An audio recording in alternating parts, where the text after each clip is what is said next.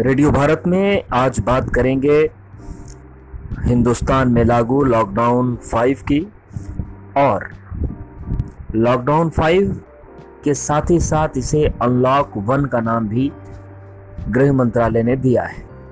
तो चलिए बताते हैं कि भारत में कोरोना से निपटने के लिए लॉकडाउन फाइव को लेकर क्या कुछ महत्वपूर्ण बातें हैं वो हम आपको बताते हैं।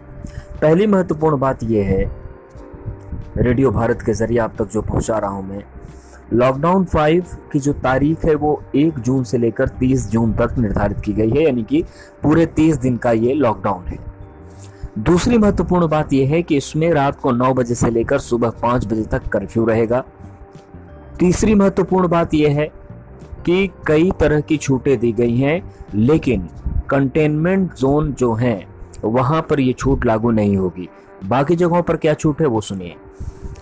धार्मिक स्थल जितने भी हैं, उनको शर्तों के साथ धार्मिक स्थलों को खोलने की छूट दे दी गई है।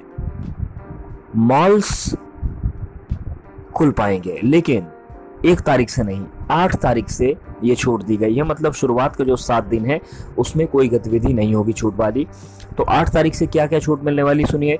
होटल, रेस्टोरेंट से खुलेंगे, शर्तों के साथ धार्मिक स्थल खुल जाएँगे, इसके अलावा शॉपिंग मॉल खुल जाएगा। और सबसे महत्वपूर्ण बात यह भी हो गई है कि अब इंटर स्टेट आपको ट्रेवल करने के लिए किसी ई पास की ज़रूरत नहीं पड़ेगी। तो ये पहले फ़ेज़ की बात है। दरअसल आज जो गृह मंत्रालय की गाइडलाइन आई उसमें यह भी कहा गया है कि जो अब अनलॉक वन जिस लॉकडाउन को कहा गया है तो इसको भी तीन फेजेस में चलाया जाएगा। अनलॉक वन में हमने आपको बताया कि धार्मिक स्थल खोले जाएँगे शर्तों के साथ होटल रेस्टोरेंट खुलेंगे शर्तों के साथ शॉपिंग मॉल खुलेगा शर्तों के साथ। ये पहले फ़ेज़ में अनलॉक किया है देश को। दूसरे फ़ेज़ में जो देश को अनलॉक करेंगे, उसमें शिक्षण संस्थान खोलने या नहीं खोलने हैं इस पर फैसला किया जाएगा। जो मल्टीप्लेक्स हैं सिनेप्लेक्स उनको खोलना है या नहीं खोलना है इस पर फैसला होगा। इस माफ़ कीजिएगा दूसरे में शिक्षण संस्थान का है केवल। तीसरे फ़ेज़ में जब हम बात करते हैं तो फिर इंटरनेशनल एयर ट्रेवल है मेट्रो से सर्विस शुरू हो या नहीं हो आ, इसके अलावा जो पब हैं बार हैं ये खुले ना खुले इसका फैसला होगा। तो कुल मिलाकर लॉकडाउन फाइव लागू हो चुका है देश में तीस जून तक चलेगा।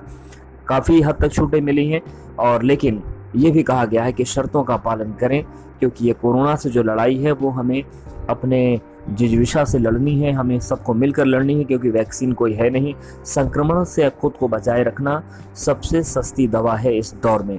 तो बने रहिए रेडियो भारत के साथ, और अगर आपको ये कंटेंट पसंद आए तो प्लीज़ शेयर कीजिए लाइक कीजिए कमेंट कीजिए। नमस्कार, शुक्रिया। मैं आपका दोस्त अवधेश।